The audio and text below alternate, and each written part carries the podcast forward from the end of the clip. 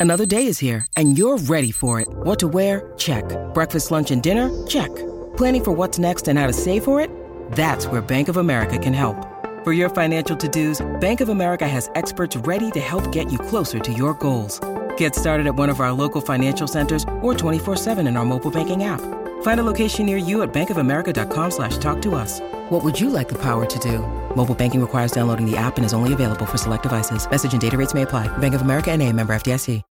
This episode is brought to you by La Quinta by Wyndham. Your work can take you all over the place, like Texas. You've never been, but it's going to be great because you're staying at La Quinta by Wyndham. Their free bright side breakfast will give you energy for the day ahead. And after, you can unwind using their free high speed Wi Fi. Tonight, La Quinta. Tomorrow, you shine. Book your stay today at lq.com. Capitalism Better Business for Good Life.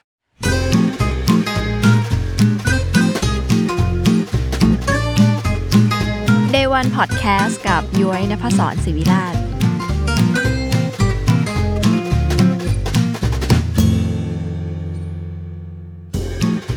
สวัสดีค่ะ กลับมาพบกับ Day One Podcast เพราะ Business ได้สร้างเสร็จภายในวันเดย์รายการที่หยิบเริ่มต้นทางของคนของแบรนด์ของโปรเจกต์มาเล่าให้คุณฟังกับย้อยนภศรศิวิราช แฟนตัวยงที่รักกันแล้วเรื่องธุรกิจที่ดีค่ะ วันนี้กลับมาพบกันอีกแล้วนะคะ จะหยิบเรื่องราวของ แบรนด์ที่ชื่อว่า Tiffany Co นะคะที่ทุกคนรู้จักกันดีเป็นแบรนด์ เครื่องประดับเครื่องเพชรกล่องสีฟ้าๆเนาะทีนี้ค่ะมันมีที่มาคือช่วงนี้ที่ย้อยกำลังสนใจ ใครรู้กับการทำธุรกิจนะคะก็นั่งมองบัญชีตัวเองก็รู้สึกว่าเอ๊ะทำธุรกิจมานี้เมื่อไหร่จะร่ำรวยขึ้นนะคะ ก็เลยไปอ่านบทความหนึ่งนะคะ ที่อยู่ในนิตยสาร The Entrepreneur ซึ่งอยู่ในเครือของ Monocle นะคะเขามีบทความที่เล่าว่าธุรกิจมากมายกว่าจะเป็นวันนี้ ต่างล้มลุกคุกคานหรือทำอะไรมาก่อน ก็เลยได้พบว่าเจ้าแบรนด์ Tiffany Co แบรนด์สัญชาติอเมริกันเนี่ยนะคะ ก่อนจะมาเป็นร้านเครื่องเพชรขนาดใหญ่ที่ทุกคนรักขนาดนี้เนี่ย วันแรกของเขาเขาขายอะไรรู้ไหมคะทุกคน ขายเครื่องเขียน แล้ววันแรกที่ขายเครื่องเขียนเนี่ยทำรายได้แค่ร้อยกว่าบาท ก็เลย อยากรู้เลยว่าเอ๊ะแล้วจุดเปลี่ยนที่ทำให้เขาเปลี่ยนจากเครื่องเขียนมาเป็นแบรนด์เพชรเนี่ยเขาทำยังไงนะคะ ซึ่งในบทความเดียวกันเนี้ยนอกจากเรื่อง Tiffany Co เนี่ยก็มีอีก 4 แบรนด์ที่อยากเก็บมาเล่า ซึ่งขอเก็บไว้ก่อนเผยนิดนึงก็ได้ค่ะ มี Lamborghini นะคะ ก่อนจะเป็น Lamborghini นะเขาทำรถแทรกเตอร์มาก่อนนะคะ หรือแม้กระทั่งแบรนด์ Nintendo เนะที่ขายเกมนะคะ ก่อนจะมาเป็นแบรนด์ขายเกมชื่อดังเนี่ยก็เป็นแบรนด์ที่ทำอ่าการ์ดมาก่อน การ์ดไพ่เนี่ยแหละค่ะ อีกอันหนึ่งค่ะแบรนด์รถสักคันหนึ่งของฝรั่งเศสเนี่ยค่ะเดี๋ยวอ่านออกเสียงผิดนะคะก่อนจะมาเป็นแบรนด์รถชื่อดังเนี่ยเขาทำอ่อโรงงานทำล่มมาก่อน น่าสนใจมาก ซึ่งวันนี้จะไม่ได้พูดเรื่องนั้นนะคะจะมาเล่าให้ฟัง day one ของ Tiffany Co นะคะกับ การเป็นร้านเครื่องเขียนนะคะ ก่อนจะเปลี่ยนผันมาเป็นร้านจิวเวลรี่ชื่อดังระดับโลกขนาดนี้เขาเกิดอะไรขึ้น ซึ่งพอไปสืบค้นดีๆ ก็พบว่ามีเรื่องราวที่เขียนเกี่ยวกับ stationery เนี่ยน้อยมาก วันนี้ก็เลยไม่ได้พูดเรื่องนั้นเรื่องเดียวนะคะ วันนี้จะมาเล่า 3 เรื่องใหญ่ๆนะคะคือ day one ของจุดเปลี่ยนที่เปลี่ยนจาก ธุรกิจแรกที่เป็นร้านเครื่องเขียน แล้วก็มีเรื่องของการที่ทำยังไงเนี่ยให้เขาสามารถขายเครื่องเพชรมาเป็นร้อยกว่าปีได้ ต้องบอกว่าแบรนด์เนี้ยอายุ 185 ปีแล้วนะคะ นับจนถึงวันนี้เนี่ยเขาขายเพชรยังไง ร้อยกว่าปีนะคะเดี๋ยวเรามาเล่ากัน แล้วก็สุดท้ายเป็นเรื่องของสีทิฟฟานี่อันนี้ทุกคนพูดถึงอยู่แล้วว่าสีฟ้าเนี่ยมันมีที่มาที่ไปยังไง ยังไงยังไม่พอมูลค่าของมันยังมหาศาลมาก ๆด้วยนะคะ เพราะมันทำให้บริษัทที่อยู่มาเป็นร้อยปีเนี่ยเข้าตาบริษัท LVMH นะคะ จนซื้อไปแล้วมีมูลค่า 16,400 นี่จำเลขอย่างดี ล้านดอลลาร์สหรัฐ เอาละค่ะย้อนกลับไปวันแรกกัน ต้องบอกว่าธุรกิจนี้เนี่ยเริ่มต้นจากคุณชาลส์ลูอิสทิฟฟานี่นะคะกับเพื่อนสมัยเรียนก็คือคุณจอห์นบียังเนี่ยตอนนั้นสองคนอายุ 25 ค่ะ ก็ยืมเงินพ่อมา 1,000 เหรียญดอลลาร์ก็ประมาณสามหมื่นเจ็ดนะถ้านับทุกวันนี้ แต่ถ้ายุคนั้นก็คงจะมากอยู่นะคะ เอามาเปิดร้านขายเครื่องเขียนค่ะทำศูนย์การค้าเล็กๆ ขายเครื่องประดับนะคะ ขายเครื่องเขียนขายสินค้าแฟนซีต่างๆ ในบุกลินตอนนั้นเนี่ย ปี 1837 หรือว่าประมาณ 185 ปีที่แล้วนะคะ ปรากฏว่าขายเป็นวันแรกค่ะ รายได้ก็คือ 4.85 เหรียญ อันนี้เขาเขียนในประวัติในเว็บไซต์ Tiffany เลย หรือว่าตีเป็นเงินไทยตอนนี้ก็คือ 186 บาทคำถามก็คือ เอาอยังไงดีล่ะ ลงทุนไปสามหมื่นกว่าบาท ขายได้ร้อยกว่าบาท แต่ว่านั่นเป็นแค่ช่วงวันแรกที่ขายได้ค่ะ แต่หลังจากนั้นเนี่ยเขาก็ดูขายดีเรื่อยมานะคะ มีคนซื้อสินค้าจากร้านไปมากมาย แต่นั่นก็ไม่ใช่จุดเปลี่ยนสำคัญ จุดเปลี่ยนมันอยู่ตรงที่ว่า พอช่วงปีแรกที่เปิดร้านนะคะ ก็ ขายดีเหมือนกันนะไอ้คือที่ขายไม่ดีคือแค่ช่วงแรก หลังจากนั้นเขาก็เริ่มมีหุ้นส่วนคนที่ 3 เข้ามาก็คือคุณเอลลิสนะคะ แล้วก็ย้ายร้านไปที่แมนฮัตตันแล้วก็เปลี่ยนชื่อจากทิฟฟานี่แอนยังเนี่ยเป็นทิฟฟานี่ยังแอนเอลลิสนะคะ ช่วงนั้นเนี่ยทำการค้าก็ยังขายอุปกรณ์เครื่องเขียน แล้วก็พวกเครื่องประดับเนี่ยแหละ จนกระทั่งเขาก็หาวิธีว่าจะทำยังไงให้มันขายดียิ่งขึ้นนะคะ ในปี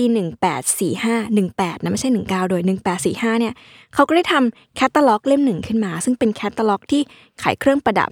ต้องบอกว่าเล่มแรกของสหรัฐอเมริกาเลยนะคะ เป็นอ่าหนังสือนะคะปกสีฟ้าอันที่มันสีฟ้าที่ใช้ในทิฟฟานี่แอนโคในทุกวันนี้แหละ แต่ตอนนั้นเนี่ยเขาเรียกว่าสีฟ้าจางอมเขียวนะคะ เป็นเป็นฟ้าไข่นกโรบินส์นะคะ หรือว่าเป็นแบบ ลงๆกับกลีบดอก forget me not นะคะก็เป็นหนังสือที่บอกว่ามีสินค้าอะไรบ้าง แล้วก็ส่งไปตาม direct mail นะคะเป็นไปรษณีย์ทุกคนสามารถสั่งซื้อได้นะ ซึ่งก็มีหลายคนบอกว่าเฮ้ยเล่นใหญ่เกินไปหรือเปล่าออกเป็นหนังสือแคตตาล็อกขายของเลย แต่ว่าในความเล่นใหญ่เนี้ยค่ะ มันโชคดีว่าราคาอัญมณีหรือว่าของสินค้ามีราคาในเล่มนั้นน่ะมันราคาสูงขึ้นเรื่อยๆเขาก็เลยขายได้เรื่อยมานะคะ พอหลังจากที่ทำแคตตาล็อกไป 3 ปีอะค่ะ คุณทิฟฟานี่เนี่ยเขาก็ได้เดินทางไปที่ฝรั่งเศส แล้วก็ไปซื้อพวกอัญมณีเพชรพลอยจากขุนนางเก่ากลับเข้ามานะคะ ซึ่งนั้นน่าถือเป็นการซื้อขายอัญมณีจากยุโรปครั้งแรกเลย กลายเป็นว่าคนชนชั้นสูงในสหรัฐเนี่ยสามารถเข้าถึงอัญมณีเหล่านั้นได้ เมื่อเห็นดังนั้นค่ะ มันก็เลยเหมือนกับว่าเป็นช่องทางการตลาด หรือว่าช่องแบบเปิดตลาดใหม่ค่ะ จากการที่ขายพวกเครื่องเขียนก็เริ่มน้อยลงไป แล้วก็กลายเป็นขายเครื่องประดับมากขึ้นนะคะ ซึ่งมีลูกค้าคนสำคัญอย่างอับราฮัมลินคอล์นนะคะ ก็ยังซื้อไปให้เมียเลยนะคะ น่ารักมากๆ หลังจากนั้นเนี่ยหลังจากที่เขาเริ่มซื้อขาย gem นี่ก็ยังไม่หยุดเท่านั้นค่ะ คุณทิฟฟานี่นี่ยเขาเป็นคนที่ชอบไปหาของคือเรียกว่าเป็น trendsetter ในยุคนั้นเลยก็ว่าได้นะคะ เขาหลังจากที่ขาย gem นี่ก็มีสินค้าของทิฟฟานี่ออกมาเองด้วยนะคะ คือทิฟฟานี่ Timer เป็นนาฬิกาจับเวลาอันกลมๆนะคะ ต้องนึกภาพนาฬิกาจับแบบกลมๆ จริงๆ รู้สึกว่าเขาเนี่ยมีความคลั่งไคล้ในเรื่องไอเครื่องประดับของแต่งบ้านนาฬิกงนาฬิกาเหมือนกัน เพราะว่ามันจะมีอยู่ปีหนึ่งที่เขาสร้างนาฬิกาเรือนใหญ่อยู่หน้าร้านนะคะ แล้วก็นาฬิกาเรือนนี้ทุกวันนี้มันก็ยังอยู่ที่หน้าร้านที่ถนนสาย5 Fifth Avenue ที่นิวยอร์กด้วยนะคะ หลังจากที่ขายนาฬิกาจับเวลาเสร็จแล้วนะคะเขาก็เริ่ม 2 ปีต่อมาค่ะเขาก็เริ่มนำเข้าขายพวกเครื่องประดับที่ทำจากทองอ่าเริ่มเข้าสู่การเป็นร้านหรือแบรนด์ที่ขายลักชัวรี่แบบเต็มตัวขึ้นมานะคะ ไม่พอค่ะ ด้วยความที่โดดเด่นมากในเรื่องการดีไซน์ ในการคิดค้นกราฟิก หรือแม้กระทั่งทำสิ่งสวยๆ งามๆนะคะ ในปี 1885เนี่ยทิฟฟานี่นะก็เป็น บริษัทหรือเป็นองค์กรอันน่าจะเป็นเฮาส์ดีไซน์หนึ่งนะคะ ที่เขาได้รับงานจากเขาเรียกว่าไงแผ่นดินตราแผ่นดิน ให้ออกแบบ redesign ตราแผ่นดินนะคะ ซึ่งตราแผ่นดินเนี้ยมันก็ถูกใช้อยู่บนแบงก์ธนบัตร1ดอลลาร์ของสหรัฐ ซึ่งใช้จนถึงวันนี้ด้วยนะคะ ซึ่งเป็นข้อมูลที่น่าสนใจมากว่า รู้ไหมว่าคนที่ถือเงินดอลลาร์ทุกคนนะคะ ได้เป็นเจ้าของดีไซน์ของทิฟฟานี่ด้วยนะคะ ก็คือบนแบงก์1ดอลลาร์นั่นเองนะคะ ความดีงามหนึ่งของแบรนด์ทิฟฟานี่เนี่ยต้องบอกว่าเขาเป็นผู้บุกเบิก คือไม่ใช่เพียงแค่บุกเบิกเครื่องประดับ หรือว่าของใช้ฟุ่มเฟือยนะคะ แต่เขาบุกเบิกดีไซน์ อย่างจริงจังตั้งใจด้วย มันจะมีอยู่ช่วงปีหนึ่งค่ะ คือระหว่างที่เขาเดินสายหาของมาขายเนี่ย คุณชาลส์ลูอิสทิฟฟานี่เนี่ย ก็ได้ไปเจอเพชรสีเหลือง อันนี้เป็นเพชรในตำนานที่ ถ้าเกิดว่า search เรื่องหาทิฟฟานี่ก็จะเจอเรื่องเพชรสีเหลืองนี้ตลอดนะคะ เพชรสีเหลืองเนี่ยเขาเอามาจาก แอฟริกาค่ะ แล้วก็เป็นเพชรที่ใหญ่ที่สุดในโลกในยุคนั้นนะคะ ก็ประมาณ 287กะรัต คิดดูไม่รู้ว่าราคาเท่าไหร่ เพราะว่าจะบอกว่าช่วงที่กำลังรีเสิร์ชอ่านเรื่องทิฟฟานี่ก็เลย อยากได้สักวง ก็เลยไปเริ่มจากหาแหวนแบบกะรัตน้อยสุดแบบไม่ถึงหนึ่งกะรัตค่ะก็ยังเป็นแสนนะคะ อันนี้ไม่อยากจะคิดเลยว่าเพชรน้ำหนัก 287กะรัตเนี่ยราคาเท่าไหร่นะคะ จ้าเพชรเพชรเนี้ยค่ะทุกวันนี้ก็ยังอยู่นะคะ แล้วก็ถูกตั้งโชว์อยู่ที่ร้านบนถนนสาย5 Fifth Avenue ด้วยนะคะ แล้วก็ยังมีผู้ชมเข้ามาสนใจมากมาย แล้วก็มันเป็นเพชรที่ต้องบอกว่าสวยสวยข้ามการเวลามากๆ ในยุคนั้นก็คือสวยมากๆแล้วนะคะ เจ้าเพชรชิ้นนี้ค่ะ ก็มีชื่อด้วยนะคะ ชื่อว่า Tiffany Diamond นะคะ เป็นเพชรที่มีเอกลักษณ์มาก ๆ นอกจากการเสาะหาเจอเพชร เจอสิ่งต่างๆ เนี่ย ในปี 1886 เนี่ยทิฟฟานี่ยังเป็นเจ้าของดีไซน์ แหวนที่เป็นเขาเรียกว่าไงอะต้นแบบของแหวนมั่นในปัจจุบันเลย ทุกคนนึกภาพอย่างนี้ ในยุคร้อยกว่าปีที่แล้วนะคะยุคนั้นเนี่ยเขาเรียกว่าไงอะแหวนเนี่ยมันยังเพชรมันยังฝังอยู่ในเรือนแหวน แต่ว่าสตูดิโอหรือว่าร้านของทิฟฟานี่เนี่ยเขามีดีไซเนอร์คนหนึ่งนะคะได้ออกแบบให้เจ้าเพชรเนี่ยนะคะมันยกขึ้นมาขึ้นมาจากตัวเรือนนึกภาพนะนึกภาพแหวนเพชร สวยๆนะเป็นวงๆใช่ไหมคะ แล้วก็มีเพชรลอยอยู่โดยที่มันติดกันด้วยแง่งหกฉากไอ้ดีไซน์นี้แหละค่ะ มันเป็นดีไซน์ที่เรียกว่าเปลี่ยนหรือพลิกวงการเลยเหมือนกัน เพราะว่ามันทำให้ทุกคนนะชวนฝันถึงแหวนวงนี้นะคะว่าถ้าแต่งงานสักครั้งหนึ่งนะฉันก็อยากได้แหวนวงนี้มาก ซึ่งอันนี้อย่าว่าแต่สาวในยุคร้อยกว่าปีที่แล้วเลยค่ะ สาวคนนี้ที่นั่งอยู่ตอนที่รีเสิร์ชนี่ก็คือลืมคาเทียไปอย่างสิ้นเชิงนะคะ ตอนนี้เริ่มสนใจแหวนเพชรวงนี้แล้ว ต่อมาค่ะ นอกจากความที่เขาเป็นเจ้าแห่งการดีไซน์ต่างๆ เนี่ยทิฟฟานี่ยังมีความดีงามอย่างหนึ่งคือว่าเขาเป็นเอาจริงเอาจังกับการค้นหาเพชรใหม่ๆ มา แล้วทุกครั้งที่เขาเจอเพชรแบบใหม่ๆ สีใหม่ๆ การเจรนใหม่ๆเนี่ยเขาก็จะให้เครดิตกับ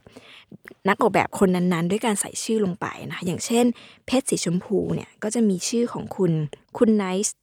เขาเรียกเป็นอัญมณีสีชมพูอมม่วงๆเลยค่ะ ซึ่งแบบให้เป็นเกียรติแก่คนที่ออกแบบเลยนะคะ เท่านั้นยังไม่พอนะคะย้อยเล่าข้ามไปนิดนึง นอกจากจะเป็นคนที่คิดค้นหรือเสาะหาเจอแหวนหรือแม้กระทั่งขายทองเครื่องประดับต่างๆ เนี่ยทิฟฟานี่เนี่ยในช่วงปี 1851เนี่ยเป็นบริษัทที่ทำให้เกิดมาตรฐานจุด925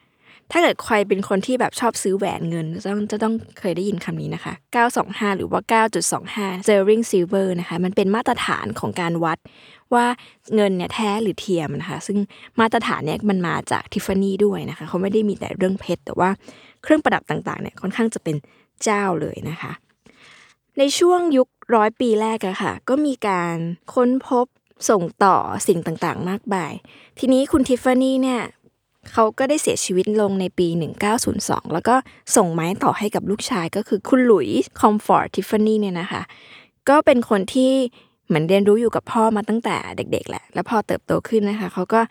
สนใจเรื่องงานดีไซน์ แล้วก็เขาเรียกว่าไงอะทำให้มีตำแหน่งเป็น design director คนแรกของ Tiffany Co โดยเพราะก่อนหน้านี้เนี่ยไม่ได้มีตำแหน่งนี้นะคะ ซึ่งในยุคนั้นเนี่ยเขาได้นำ ศิลปะแนว Art Deco เข้ามา เป็นเป็นยุคสมัยที่คนกำลังสนใจความ colorful หรือว่า authentic แบบ natural ธรรมชาติธรรมชาติ เส้นโค้งเส้นเว้านะคะ ซึ่งมันเป็นยุคที่มีการเปลี่ยนผ่านเครื่องประดับมามากมายนะคะ จริงๆ จะว่าไปเนี่ยสิ่งที่ทำให้ทิฟฟานี่เขาสามารถขายเครื่องประดับหรือเครื่องเพชรมาได้เป็นร้อยปีเนี่ยก็คือเรื่องดีไซน์นะคะ แล้วก็อินฟลูเอนเซอร์นะคะ market ไม่ใช่แค่ยุคนี้นะคะ ที่เราถ้าเราคุ้นหูก็คือพวกอินฟลูเอนเซอร์แต่ว่าในยุคนั้นอินฟลูเอนเซอร์ในยุคนั้นเนี่ยก็มีอิทธิพลมากๆนะคะ ไม่ใช่แค่ประธานาธิบดีนะคะ แต่ว่าคนชั้นสูงในยุคนั้น ดารงดาราทุกคนเนี่ยใช้ทิฟฟานี่กันหมดนะคะ ไม่ว่าจะเป็นคุณแจ็คกี้เคนเนดีหรือว่าอลิซาเบธเทเลอร์นะคะ ทุกคนเป็นแฟนคลับของ Tiffany Co แต่ว่าในความตำนานกัน เล่าขานที่มาอยากมีอย่างมายาวนานเนี่ยมันกลายเป็นว่ามันก็เป็นจุดอ่อนให้กับแบรนด์ด้วย เพราะว่าพอยุคสมัยแบรนด์จากในยุค 1837 เนาะมาสู่ปี 1900 นะคะจนมาถึงปี 2000 เนี่ยมันกลายเป็นว่าข้อเสียก็คือ เด็กหรือว่าคนรุ่นใหม่รู้สึกว่าแบรนด์เนี่ยมันมัน out to date ไป คือไม่ได้ เป็นแบรนด์ของคนรุ่นพ่อ ในยุคนี้คนมันไม่ได้ใฝ่ฝันถึงผู้ชายคุกเข่าแต่งงานกันแล้วนะคะทำให้ยอดขายในช่วงปี 2000 เนี่ยมันลดลงอย่างมากนะคะ แล้วก็มีการรีแบรนด์ครั้งยิ่งใหญ่ ซึ่งในเรื่องการรีแบรนด์เนี่ยเดี๋ยวจะเล่าให้ฟัง ขอย้อน ขอโทษจริง ๆ ที่ต้องเล่ากระโดดไปกระโดดมา เพราะว่าตื่นเต้นกับทุกข้อมูลที่ได้มากๆ แล้วก็เมื่อคืนว่าจะนอนแล้วก็ยังเจอข้อมูลใหม่ๆ ไม่สิ้นสุดเลยนะคะอ้อพอพูดถึง Tiffany Co เนี่ย จะลืมพูดสิ่งนี้เลยไม่ได้ก็คือ breakfast at Tiffany นะเชื่อว่าหลายคนน่าจะรู้จักหนังเรื่องนี้นะคะ Breakfast at Tiffany ในปี 1961เนี่ยเป็นหนังฮอลลีวูดที่สร้างปรากฏการณ์3อย่างนะคะอย่างแรกคือแจ้งเกิดคุณออเดรย์เฮปเบิร์นนะคะ เป็นเขาเรียกเป็นดาวค้างฟ้าเลย อย่างที่สองคือแจ้งเกิดชุด Black Dress นะคะ Little Black Dress หรือของจีวองชีนะคะทำให้เป็นภาพจำของเป็นสาวชวนฝันนะคะ อย่างที่ 3 ก็คือ Tiffany ทุกคนใฝ่ฝันกันมากินข้าวเช้าที่ทิฟฟานี่ซึ่งในเรื่องเนี่ยจริงๆ บทบาทไม่มีอะไรมากก็คืออนางเอกเนี่ยทุกเช้าจะต้องมายืนกินครัวซอง แล้วก็กาแฟหนึ่งแก้วนะคะ ที่หน้าร้านเพื่อมองเครื่องเพชรในร้านนะคะ แต่ก็เป็นเรื่องที่สร้างปรากฏการณ์มากๆ นอกจากเรื่อง Breakfast at Tiffany นะคะ ก็ยังมีหนังเรื่องเอ่อ Gossip Girl เนาะหรือแม้กระทั่งเพลงนะคะ Diamond a Girl's Best Friend นะคะของมาริลินมอนโรก็มีการพูดถึง Tiffany Co นะคะ ถึงสองครั้งด้วยกันในเพลงนั้นเป็นเป็นการเป็นยุคแรก ๆ ที่มีการใช้เขาเรียกว่าไงอะ music marketing ลงไปในนั้นด้วย หรือว่า movie marketing ลงไปนะคะ นอกจากนั้นค่ะ เขาเป็นบริษัทหรือเป็นแบรนด์ที่เก่งมากๆเรื่องการตลาดอะคือมันเป็นคนที่บุกเบิกในการทำ Windows Display ด้วยค่ะ ในปี 1955 นะคะ เขามีดีไซเนอร์คนหนึ่งเนี่ยเข้ามาทำงาน คนเนี้ย ไม่ได้ออกแบบเครื่องประดับ แต่ว่างานของเขาคือออกแบบ Windows Display ให้เป็น mini theater นะคะก็เลยสร้างจุดเด่นให้กับแบรนด์มากๆ แล้วก็เป็นภาพจำเลย อันนี้เป็นเขาเรียกเป็นเรื่องก่อนที่จะเกิด Breakfast at Tiffany ด้วยนะคะ เพราะว่าแบรนด์ Tiffany เนี่ยมีชื่อเสียงเรื่อง Windows Display เนี่ยก็เลยทำให้เกิดเรื่องราวของหนังเรื่องนี้ขึ้นด้วยนะคะโอเค มาพูดถึงเรื่องสีของ Tiffany Co นะคะ ทุกคนคงจำสีฟ้าฟ้าอมเขียวของเขาได้นะคะ สีนี้ก็มีที่มาที่ไปค่ะ จริงๆ สีนี้อย่างที่บอกมันถูกใช้ครั้งแรกในปี 1845 บนปกสมุดแคตตาล็อกนะคะซึ่งมันก็มีตำนานเล่าขานมามากมายเหมือนกันว่าที่มาของสีนี้เนี่ยมาอย่างไงนะคะบางก็บอกว่าสีเนี้ยสีเทอร์ควอยส์เนี่ยมันเป็น symbolic ของความหรูหราในสมัยศตวรรษที่ 19 นะคะ เพราะว่าอะไร เพราะว่าเวลาชนชั้นสูงเขาแต่งงาน หรือว่าเจ้าสาวเขาแต่งงานเนี่ยเขาจะให้ของที่ระลึกคนที่มางานแต่งนั้นนะนะคะ ด้วยอัญมณีหรือว่าเครื่องประดับที่ทำสีเทอร์ควอยส์อันนี้ก็คือเป็นทฤษฎีที่หนึ่งอีกทฤษฎีหนึ่งเขาบอกว่าสีเทอร์ควอยส์หรือว่าสีฟ้าที่เป็นแรงบันดาลใจของ Tiffany Co เนี่ยมันมาจากกระโปรงนะคะของภาพวาดของยูจีนี เดอมอนติโจนะคะเป็นพระชายาของนโปเลียนที่ 3 ซึ่งไป search ดูแล้วมันเป็นสี เขาเรียกว่าไง เป็นภาพผู้หญิงนะคะ พร้อมกระโปรงแล้วก็มีสีฟ้าเทอร์ควอยส์สวยมาก เขาบอกว่าสองผู้ก่อตั้งเนี่ยเห็นภาพเนี้ยแล้วก็แบบรู้สึกปิ๊งเลยว่า เอ้ย สีนี้มันต้องมาแน่นอนนะคะ คิดดูค่ะ ใครจะไปคิดว่า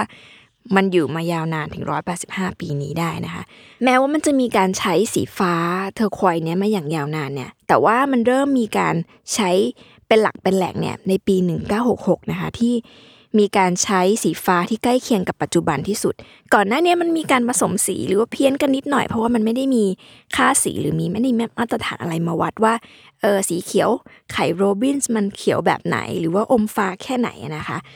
จนในปี 1998อะค่ะเขามีการจดทะเบียนสีฟ้าทิฟฟานี่อย่าง ว่าเป็นจดทะเบียนการค้า แล้วก็ในปี 2000 เนี่ยเริ่มทำงานกับบริษัทแพนโทนนะคะ แล้วก็จดทะเบียนสีฟ้าอันนี้จริงจังก็คือเป็นสีฟ้าที่ชื่อว่า Blue 1837 นะคะ เป็นปีก่อตั้งของบริษัท เรียกว่าเป็นการทำแบรนด์ที่มีเส้นทางยาวนานและจริงจังมาก ๆ นะคะ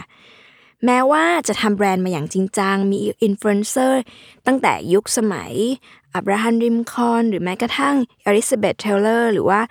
ออเดรย์เฮปเบิร์นนะคะ แต่ว่าในปี 2000 ที่ยุ้ยเล่าไปเมื่อสักครู่ว่ามันมีเกิดยอดขายตกเนี่ย เพราะว่าคนมองว่าแบรนด์เก่าแบรนด์แก่เกินไปนะคะ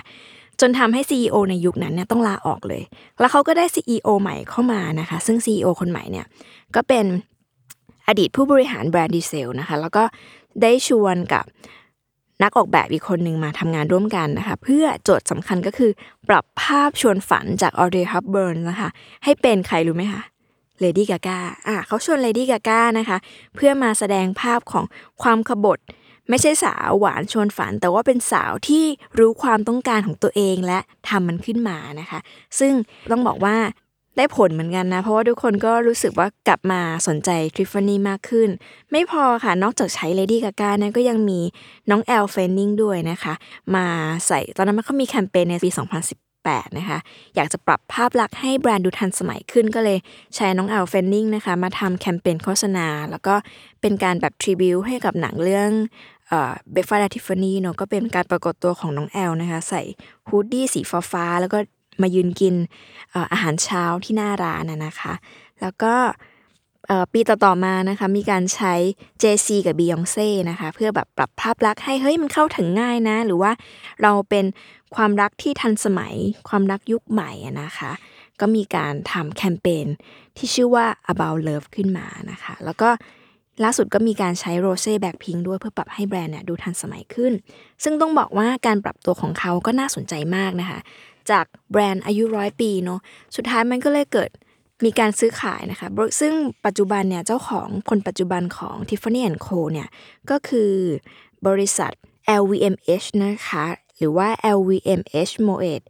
Hennessy Louis Vuitton นะคะ ที่ว่าซื้อกิจการ Tiffany เนี่ยไปด้วยมูลค่า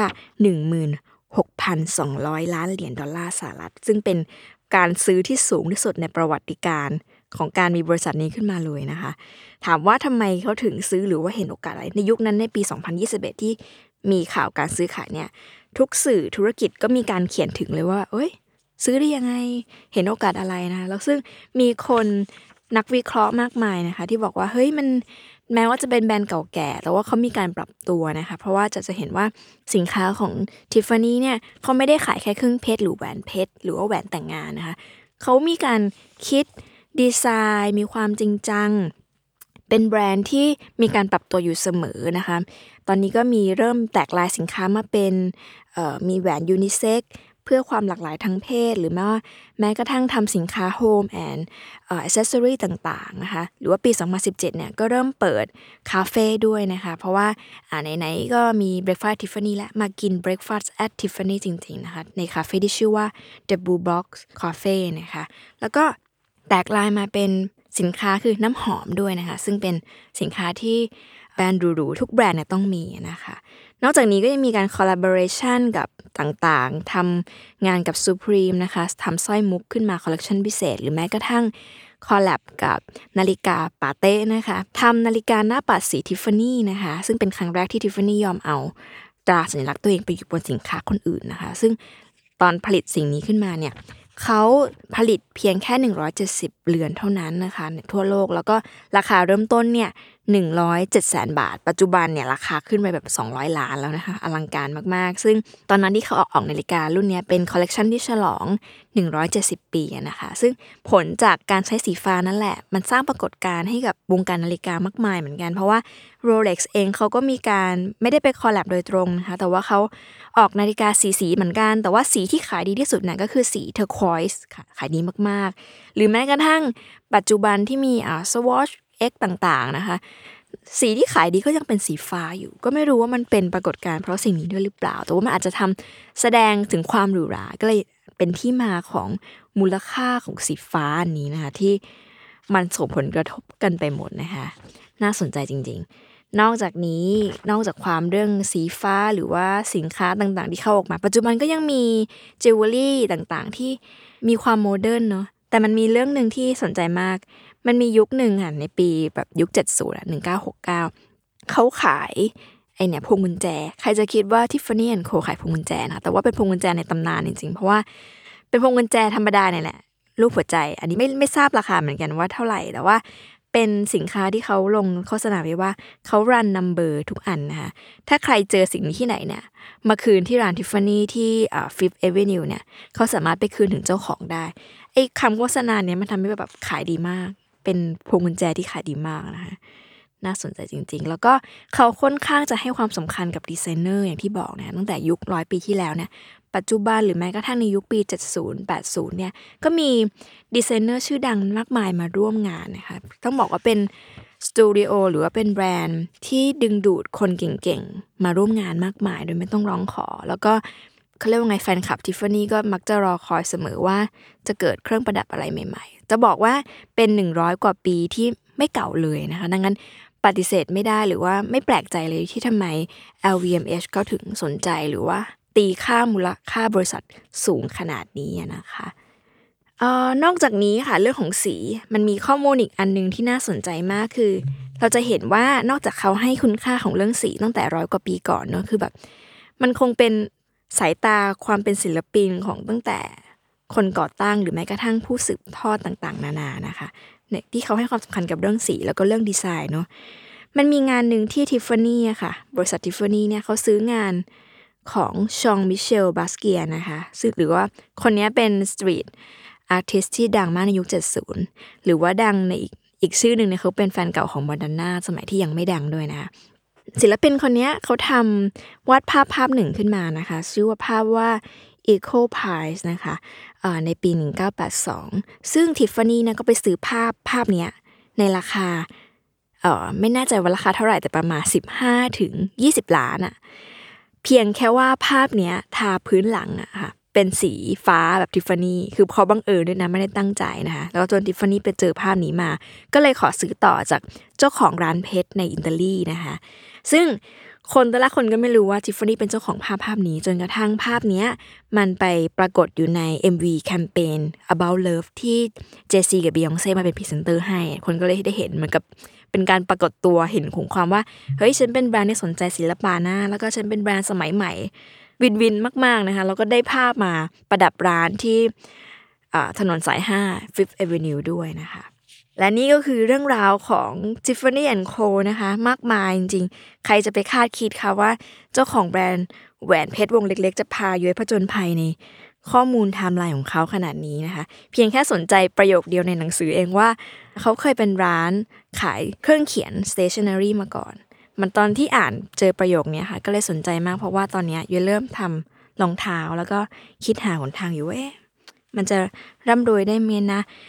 เรื่องราวของทิฟฟานี่ก็เลยให้แรงบันดาลใจว่าเอ้ยวันหนึ่งเราอาจจะปรับเปลี่ยนไปเป็นสิ่งธุรกิจไหนๆก็ได้นะ ถ้าเราหาค้นหาเจอว่าตลาดกำลังต้องการอะไรนะคะ เรื่องตลกก็คือว่า ก่อนหน้านี้เคยไปสายมูว่าเอ๊ะอยากให้ท่านเฮงเจียเนี่ยอ่าเฮงเจียคือเทพที่มาเข้าฝัน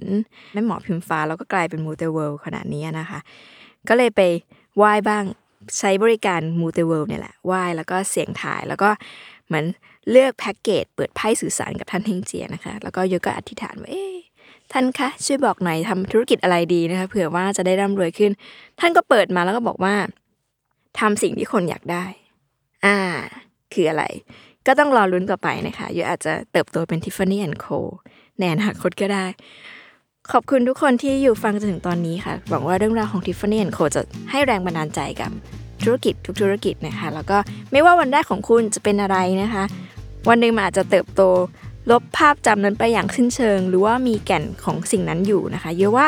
อย่างน้อยๆเนี่ยความฝันของเขาครั้งแรกที่อยากจะเป็นศูนย์การค้าที่ขายเครื่องเขียนและเครื่องประดับ ใหญ่ที่สุดในนิวยอร์ก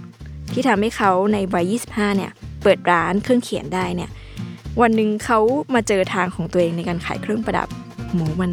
มัน inspire มากเลยอะแล้วหวังว่าเรื่องราวเหล่านี้ก็จะ inspire คุณเหมือนกันนะคะ แล้วกลับมาพบกับ Day One Podcast ได้ใหม่ ในวันศุกร์หน้าที่ Capital Listen และ Salmon Podcast นะคะสำหรับวันนี้ สวัสดีค่ะ